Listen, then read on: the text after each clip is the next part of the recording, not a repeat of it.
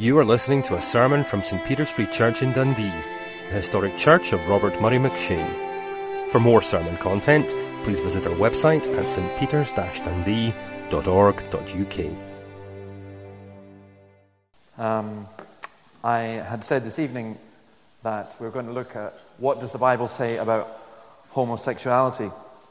And I have to say that I, I do this with a tremendous amount of trepidation, because it is a subject that seems to be the kind of test subject for so many people in our culture. And I want to lay out some basic ground rules before we start, some presuppositions that uh, I have, that I think the church has, and uh, it may be that you're you're here, you're not a Christian, you're saying, well, I don't share those. Well, that's fine. We can argue about those another time. But uh, there are four, really. The first is that we should actually look at this subject at all.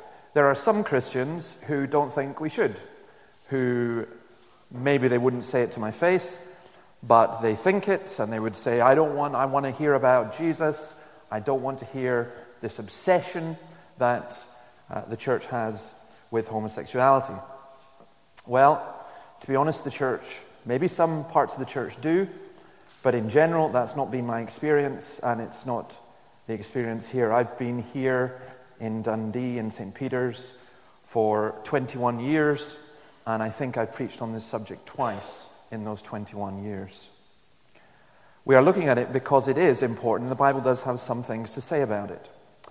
The second is uh, presupposition is this, that the intention is not to hurt or to condemn anyone or to endorse or encourage homophobia. Now, to be correct, homophobia is the fear of homosexuals or the fear of homosexuality. And there are people who do have that. There's the yuck factor. And I want to just simply say that as Christians, we are not homophobic, and indeed we should not be and cannot be, because Christians should fear nothing or no one. We really shouldn't. We should not be afraid. And I, I want to say to anyone who does, and in my experience, there have always been people in church who have come to church for help, who are struggling with different things, that we are here to help. I did a debate with a leading homosexual activist once, and I said to him, in the course of the debate, you're welcome in my church any time, to which I was really surprised to get a big round of applause. Um, and he was shocked that I said he was welcomed, even though I disagreed with the stance that he was taking. But you are welcome, and we are here to help. The third is this. The Bible is the Word of God, and God, who loves us and knows us best, gave us His Word for a specific purpose. Now, I'll say more about that in a moment, but we are going to look at what the Bible says, not a lots of different theories, but what does the Bible say? And the reason we do so as Christians is because we believe it is the Word of God. And then the fourth thing to say, and it's very important, and you, you must hear this and understand this, all of us are sinners. We cannot say that sexual sin, or especially homosexual sin, is any worse than any other. And it can be true that some Christians will, or people who profess to be Christians, will put sexual sin in a separate category. Now, the Apostle Paul says when we sin sexually, we sin against our own bodies as well as against God. But our bodies are the temple of the Holy Spirit. But we, we should not fall into the trap of assuming that um, sexual sins are worse, or treating them as worse than, say, greed or pride or, or other sins like that. So those are the basic ground rules. Uh, before we go on to look at what the Scripture has to say, there are, uh, and I will, by the way, give an opportunity later on for some uh, questions if you uh, thinking through this and you're thinking, well, wait, wait a minute, what about this, what about this?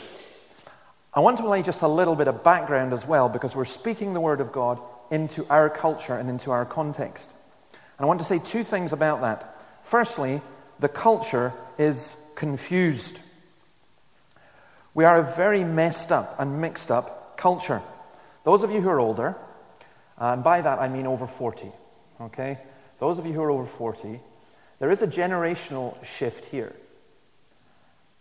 You would have been, people would have laughed, they would have laughed out loud if in the nineteen seventies or the nineteen eighties or even the nineteen nineties you had said that not to support same-sex marriage would be considered so illiberal and intolerant, and that teachers could lose their jobs for not doing that, and that uh, churches could th- be threatened with being sued, and so on.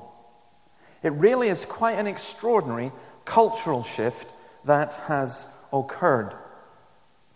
Um, our politicians this week, when they were discussing the uh, same-sex marriage thing in the House of Commons, it was very interesting that you found three older Labour M Ps. This wasn't publicised. It was all about Tories who rebelled. But three older Labour M Ps who spoke up very strongly for their traditional understanding of marriage. Now, as I say, twenty years ago, virtually everyone would have gone, yeah, of course. What do you mean? What do you, you, this would be ridiculous. If you imagine, if you're a younger person, imagine what you feel just now about, let's say, pedophilia. That's what people would have felt twenty-five years ago about something like homosexual marriage. You say, don't be ridiculous. That is not going to happen. It's not to compare the two, by the way. I get in so much trouble for doing this. But our culture has become very confused. Our uh, leaders, all three leaders, said, political leaders in Britain, said that this would make Britain a happier place. As a result, what's happened is anyone opposed to something like same-sex marriage is being perceived as being opposed to homosexuality and therefore evil. I get um, regular hate mail, and I just glanced before I came out, and uh, so this was sent to me today. Absolutely pitiful piece of homophobic drivel. How fortunate it is that the views of you religious bigots are being left behind. Sometimes those kind of statements follow along with, uh, it's about time you were eliminated. Well, how did we get here in our culture?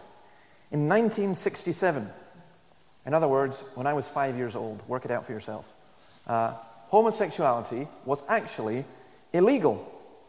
In America, it was classed as a mental illness that could be treated as a psychiatric illness. A campaign was begun, which was a remarkably successful campaign, which sought to deal with things like homophobic bullying and so on, which I think we would support, but which also sought to do various things, particularly in helping the culture understand about sexuality. And in particular, there was an attempt to remove gender distinctions or confuse gender distinctions, and also to confuse or change the whole way that society viewed sex. Now, there's a theory, and it's not my name. It was the name that these people espoused themselves. They called it queer theory, and they talked about the queering of society. Well, wind forward to twenty thirteen, question time in Stirling this week, and Brian Souter just had to mention that he supported traditional marriage, and he was hissed and booed, and the vehemence and the hatred in some of the faces of the young people was really quite extraordinary. And I'm, I'm not exaggerating this at all. It is the cultural zeitgeist. And if you, uh, I, I was thinking about this yesterday, I drove down from Inverness listening to Radio four, and in the course of driving down, I listened to programs, one after the other, on which there was a gay politician, a gay comedian, a gay clergyman, and a gay presenter. Now, for three percent of the population, that's not doing bad. But that is the perspective, and yet all the time, and all our soap operas as well, we are being told that uh, that anyone who dares question anything in this is somehow homophobic and responsible for bullying and suicides and so on. This has been going on for a long time, and we have watched it happen. I was involved in student politics in Edinburgh University in the early nineteen eighties, and uh, I remember at the time getting a considerable amount of abuse because I dared to say that I thought the Bible's teaching on human sexuality was correct. So I think our culture is confused, and it's going to get even more confusing. Second thing is the church is confused. Uh, there's a considerable amount of confusion. Let me give you this. This is from Facebook this week. Uh, a well-known Christian says this: "So this is really doing my nut in and frustrating me to the max. While I know for the most part that homosexuality is a big no-no for the church and other faiths, I have my own feelings on the matter. I'm sure it'll be way down the list when God pulls me up for all the things I've done in life. However, I haven't been told as a Christian how I should deal with homosexuality, my gay friends, or my mum. So to all the Christians who have it all figured out, could you enlighten me as to the way I could conduct myself?" There's confusion in the church.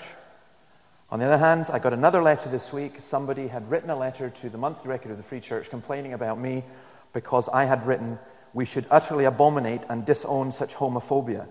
And this man wrote and said, "This is ridiculous. If Scripture itself declares homosexuality to be an abomination, then to be homophobic is perfectly in line with biblical thinking." The church is confused. Steve Chalk, a leading evangelical, a couple of weeks ago came out in support of homosexuality and same-sex marriage. Tony Campolo, the well-known evangelical speaker, is coming to Dundee with his wife to discuss the subject. She is a psychiatrist, I think, who is for, and he is supposed to be against. The basic argument in the church has been to say, the Bible doesn't really say all that much, and what it does say is very, very confusing.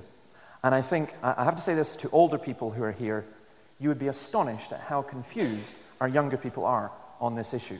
And it's because, uh, someone told me this week, they'd grown up in a Christian church, they had heard no teaching about sex or sexuality. That's astounding. It's absolutely astounding that that is the case.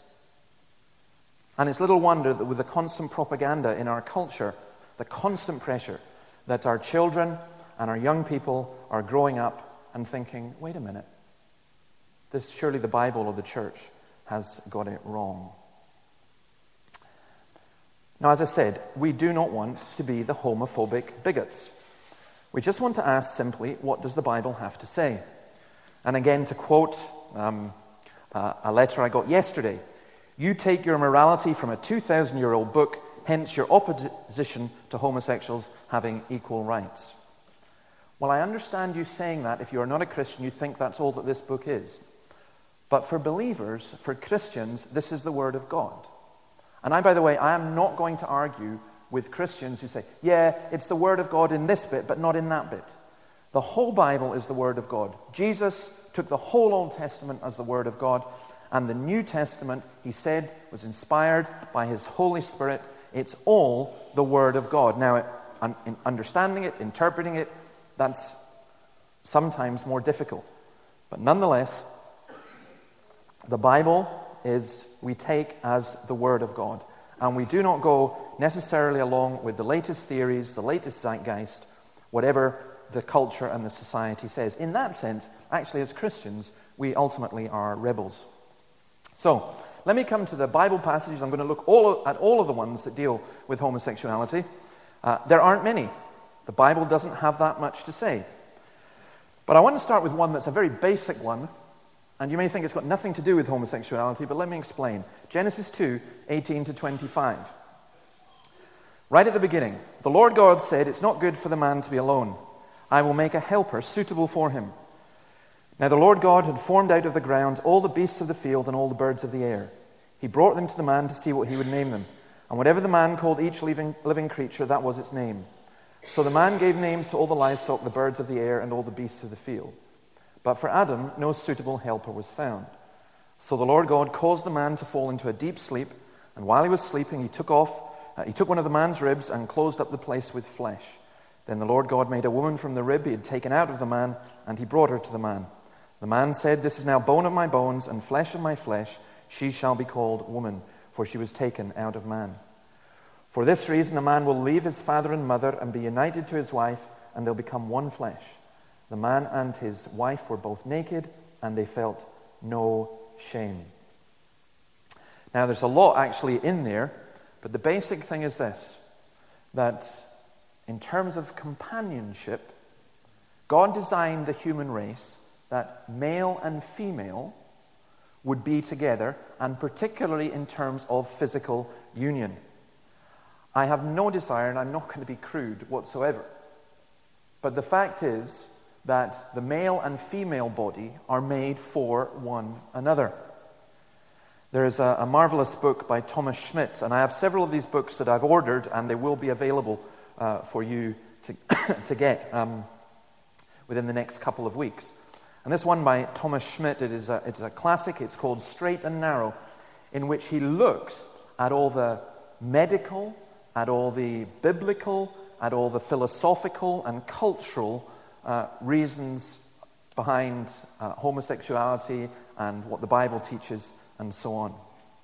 But here, the straightforward teaching is this: marriage and sex were from the beginning. The Bible does not teach that sex is dirty.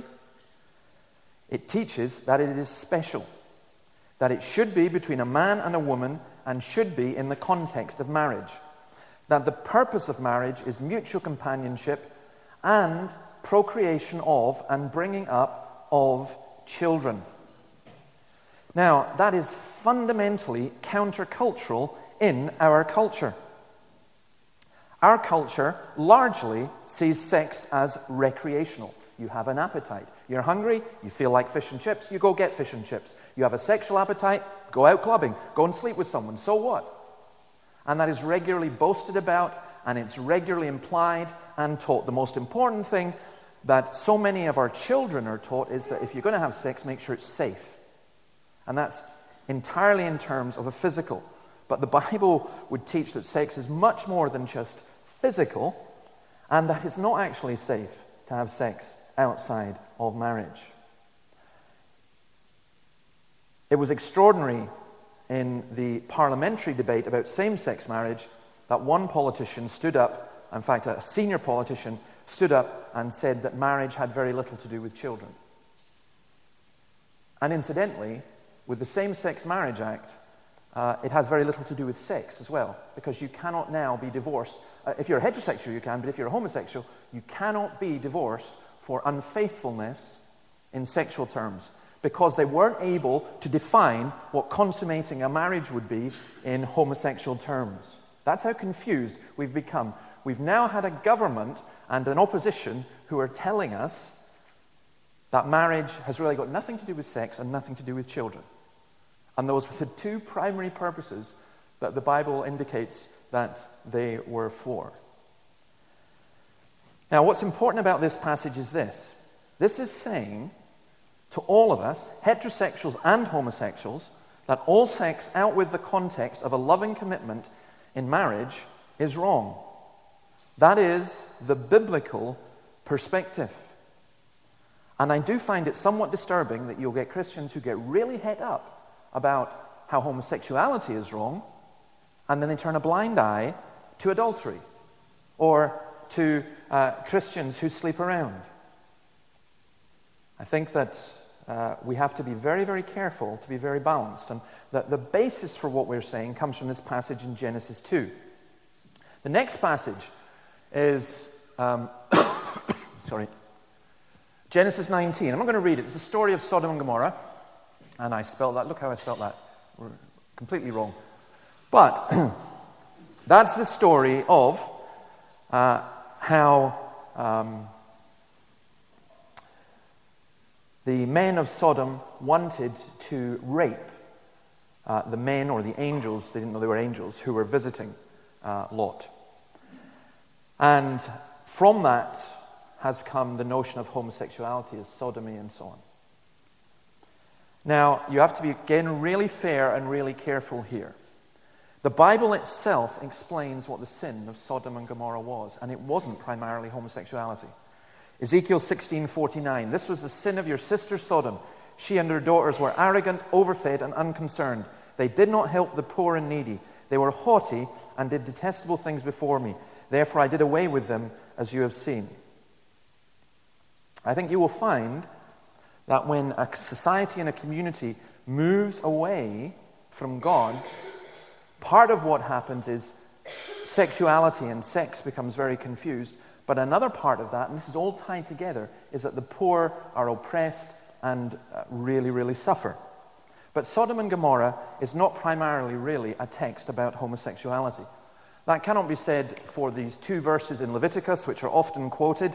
Do not lie with a man as one lies with a woman, that is detestable. And Leviticus twenty thirteen, if a man lies with a man as one lies with a woman, both of them have done what is detestable. They must be put to death. Their blood will be on their heads. Now, when these verses are quoted, people will, and I would normally say, please do not quote these verses in terms of explaining the Bible's position on homosexuality, because you have to do a lot of explaining. When these verses are quoted, people then come out with, oh yes, but you have mixed fabric, or you eat shellfish, or there are other laws which appear in the Levitical laws which would now appear ridiculous to us. Now that's a huge question in itself, but let me offer you some guidelines on how we look at this. Basically, we follow the teaching of our Confession of Faith, which divides the law into ceremonial, civil, and moral. Ceremonial is like Aaron's hat, um, the the moral, the Ten Commandments and so on. The civil were the laws that were given to the government, the theocratic state of Israel. And some of these, they can cross over, uh, some of the food laws uh, and so on, but most of them, except in general principle, now no longer apply. The Bible does not tell us that we are to put homosexuals to death. The Bible does tell us, though, that sex outside marriage, marriage between a man and a woman, is wrong. Then we come into the New Testament, and there are three passages. Uh, let me just mention two of them. First Corinthians six, nine to eleven, do you not know that the wicked will not inherit the kingdom of God? Do not be deceived. Neither the sexually immoral, nor idolaters, nor adulterers, nor male prostitutes, nor homosexual offenders, nor thieves, nor the greedy, nor drunkards, nor slanderers, nor swindlers will inherit the kingdom of God. And that is what some of you were, but you were washed, you were sanctified, you were justified in the name of the Lord Jesus Christ and by the Spirit of our God. Homosexual offenders. There's a, a new kind of reading into Scripture which kind of says, well, that's really referring to temple prostitutes. It's not referred to loving homosexual relationships. That really is a case of very, very special pleading and trying to read back into the Bible what is not there. I think this verse is actually a hugely encouraging verse to all of us. You could be greedy, drunkard, a slanderer, a swindler, a prostitute, sexually immoral, an idolater. But look at verse eleven. That is what some of you were. You were washed, you were sanctified, you were justified in the name of the Lord Jesus Christ and by the Spirit of our God. Our culture says you can't change. You can't change your sexuality, you can't change your lifestyle, you can't change. You're stuck. The Bible says you can change. Or, let me put it another way. The Bible says you can be changed. You were washed. You were sanctified. You were justified in the name of the Lord Jesus Christ. I know many Christians who are homosexuals. I know Christians who are homosexuals and who have, who were homosexuals and who have actually changed. They're now married. They have children and so on. There's been a change in that, in them. But I know other Christians who are homosexuals and who remain homosexuals. If you uh, can at all, I would recommend that you Google Vaughan Roberts, uh, read his article from Evangelicals Now. I think he's also given a couple of talks on this. Vaughan Roberts is the vicar of Saint Ebbs in Oxford. He is a fine and brilliant uh, biblical preacher. He is a lovely Christian, and he is a homosexual.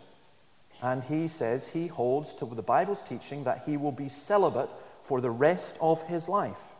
He doesn't seek therapy. He knows he has to deal with temptation. As he explains in his article, he has an accountability group, but his following Jesus Christ is much more important to him than the identity that some people would want to give him as a homosexual. First Timothy one, nine to eleven, in a similar vein, we know that the law is made not for the righteous, but for lawbreakers and rebels, the ungodly and sinful, the unholy and irreligious, for those who kill their fathers or mothers, for murderers, for adulterers and perverts, for slave traders and liars and perjurers, and whatever else is contrary to the sound doctrine that conforms to the glorious gospel of the blessed God which he entrusted to me. And the word that's translated there in the N I V for perverts is a word that is again used uh, homosexual offenders. And that's just saying it's contrary to what the Bible teaches. But by far the most important verse, in my view, in the whole Bible, is from Romans one. Uh, and I want to read all of this. Romans one twenty-six. It's talking about how how human beings know about God, are aware of God, but we turn away from God. And then Paul says this, because of this, God gave them over to shameful lusts. Even their women exchanged natural relations for unnatural ones. In the same way, the men also abandoned natural relations with women and were inflamed with lust for one another. Men committed indecent acts with other men and received in themselves the due penalty for their perversion. Furthermore, since they did not think it worthwhile to retain the knowledge of God, he gave them over to a depraved mind to do what ought not to be done. They have become filled with every kind of wickedness, evil, greed, depravity. They are full of envy, murder, strife, deceit, and malice. They are gossips, slanderers, God-haters, insolent, arrogant, and boastful. They invent ways of doing evil. They disobey their parents. They are senseless, faithless, heartless, ruthless. Although they know God's righteous decree that those who do such things deserve death, they not only continue to do these very things, but also approve of those who practice them. Now again, there are people like Steve Chalk who desperately, desperately want to avoid what is said here plainly, and so they say, uh, this cannot refer to Christians who are homosexuals and who are living a, a, a Christian lifestyle, but while being practicing homosexuals, because it says they are uh, senseless, faithless, heartless, ruthless, and Christians are not like that. But that really is to read it out of context. Paul is saying to Roman society and to Roman culture, to the Christians who are living in that culture, this is what it is like. This is what you're seeing. And to argue that I, neither the Romans nor the Greeks really knew what homosexuality was is really quite bizarre. But you'll note what is being said here. This passage does not teach us that God punishes people for being homosexual, for being homosexual, it says that the homosexuality is itself the punishment. When human beings say, we don't need God or his laws, when human beings saying, what are you doing listening to a two thousand year old book? What a bunch of bigots you are. We can live without God. When our parliaments and our leaders tell us, we don't need the Bible, we'll just make it up ourselves as we go along, according to the current theories, the current zeitgeist, or whoever's in, in power. The worst thing that can absolutely happen is for God to become what I call the Burger King God. Have it your own way. Have it any way that you like. The worst thing that God could do for us is for God to say, okay, you want that? You've got it. You have it. And that's what Paul is saying here. He's saying this is the judgment when God withdraws his restraining hand, when God turns his back on people and lets people just get on with what they want. It doesn't lead us to nirvana. It doesn't lead us to a happier and more tolerant society. It leads to disaster. My particular concern about the, the same-sex marriage debate, and so it's not about winning a debate. It's not about oppressing homosexuals. I'll tell you what it's about. It's about people like, if you go on YouTube, Ralph, who's in this part of this congregation, well, he's now down in Nidri, and uh, Mes McConnell has just posted a, a new video there with Ralph, and Ralph gives his testimony, and he was getting along fine as a kid in the housing estate. Until what? Until his parents split up. When our culture has turned away from God and has turned sex into recreation and ignored God's teaching about children and the family and sexuality, we've ended up with absolute disaster. The state cannot and never will parent. Parents are to parent. But we are really getting into an enormous mess with this. Let me suggest something to you, and please, again, if, you, if you're older, please do not be offended. This is where we are going. You have to understand this. There will be pressure on teachers to encourage children to try before you buy, as I've heard it explained. Someone rather more technically said you need to experiment with your sexuality. Maybe you're a fourteen-year-old boy and, you know, you're really struggling with feelings of loneliness and angst, and you've got zits, and, you know, as, as fourteen-year-old boys do, you worry, and then someone says, well, maybe it's your sexuality. And isn't it interesting how it's no longer about homosexuality, it's always L G B T, lesbian, gay, bisexual, and transgender. And there are more people who claim to be bisexual than there are who would say that they're homosexual. And it's going to be incredibly difficult, because if you, you won't have probably read the government's bill, but eventually it's going to do away with terms like mother and father. It'll be parent one and parent two.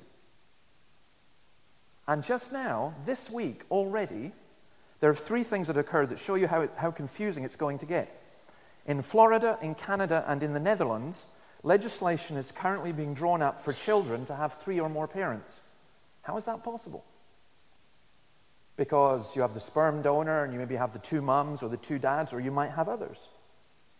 It is incredibly, incredibly confusing.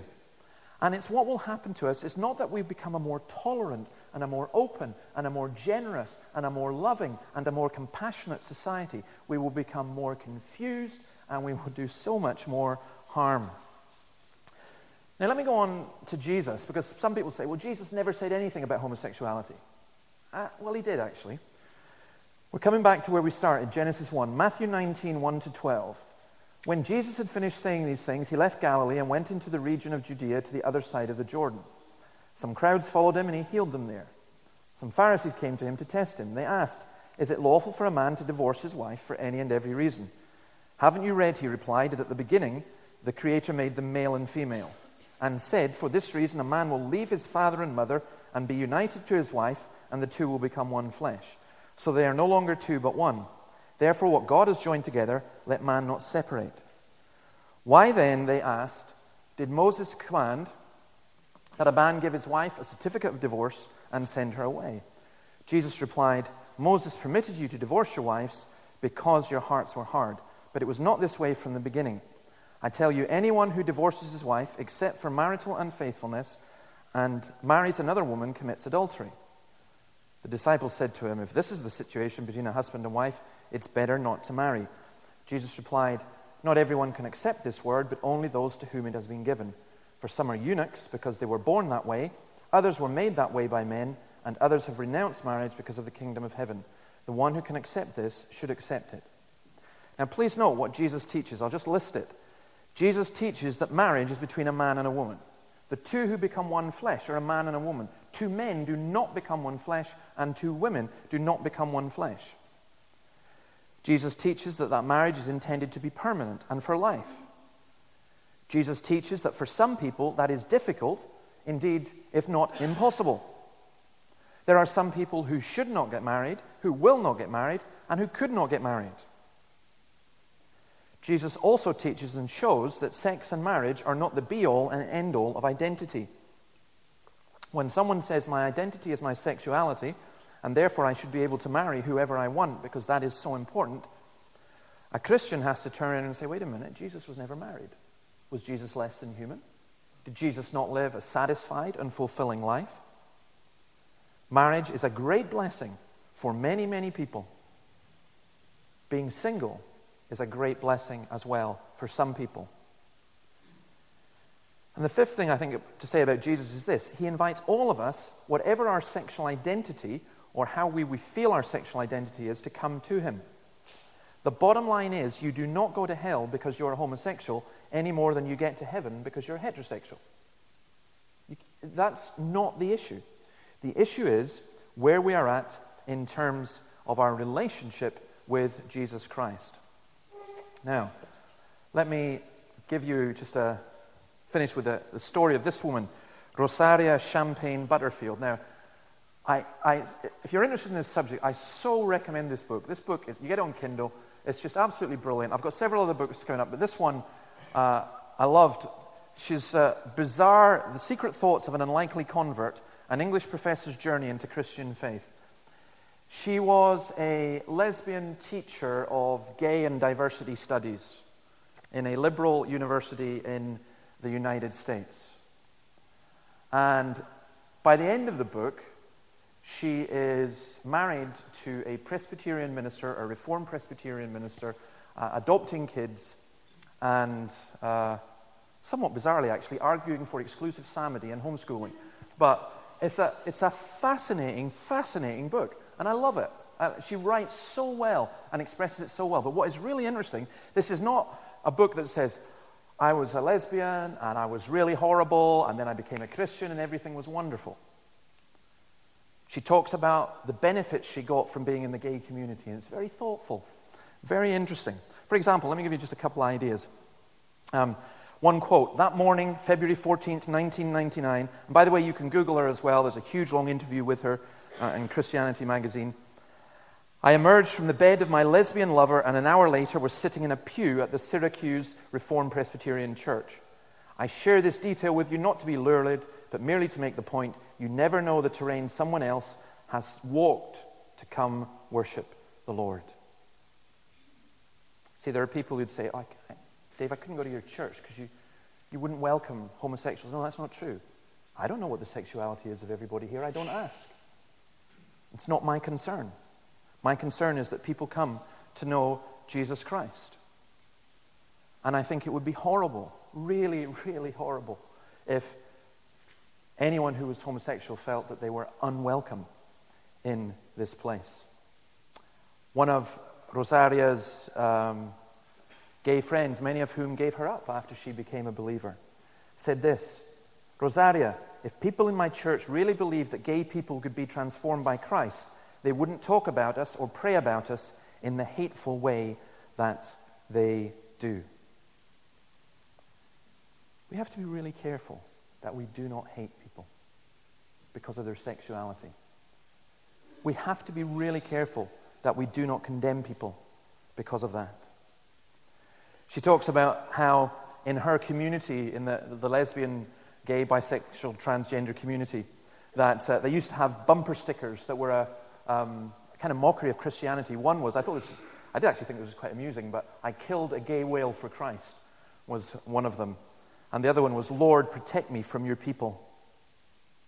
And Rosaria goes to point on, why is it that in the church we tend to be more fearful of the perceived sin in the world than of the sin in our own heart? Why is that? Why are you depressed about what's going on in the wider culture and fearful of what's going on in the wider culture, and you never look at what's going on in your own heart? And I say that to those of us who are Christians.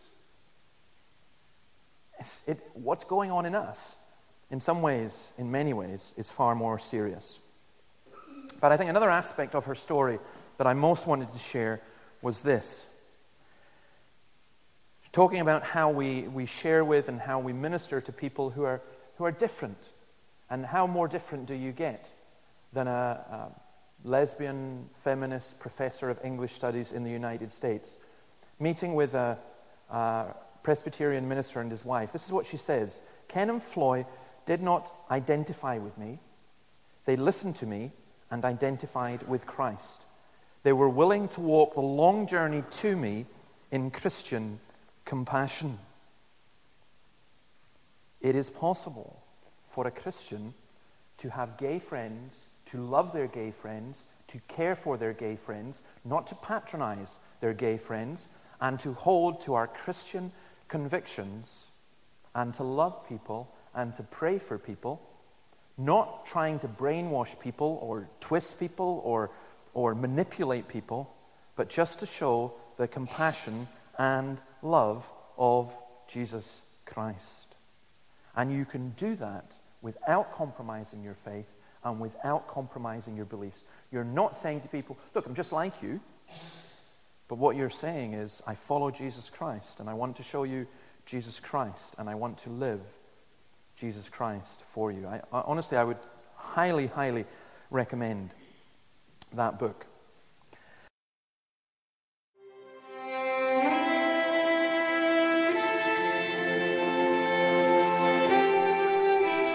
Thank you for listening to this sermon from Saint Peter's Free Church in Dundee. If you found this sermon has been helpful to you, please help us to continue building up and assisting the people of God. Visit our website at s t peters dash dundee dot org dot u k for information and training on persuasive evangelism and how to share your faith biblically. Please visit the website of Solus, the Centre for Public Christianity, at solus dash c p c dot org. Once again, that website address is solas hyphen c p c dot org. Thanks for listening.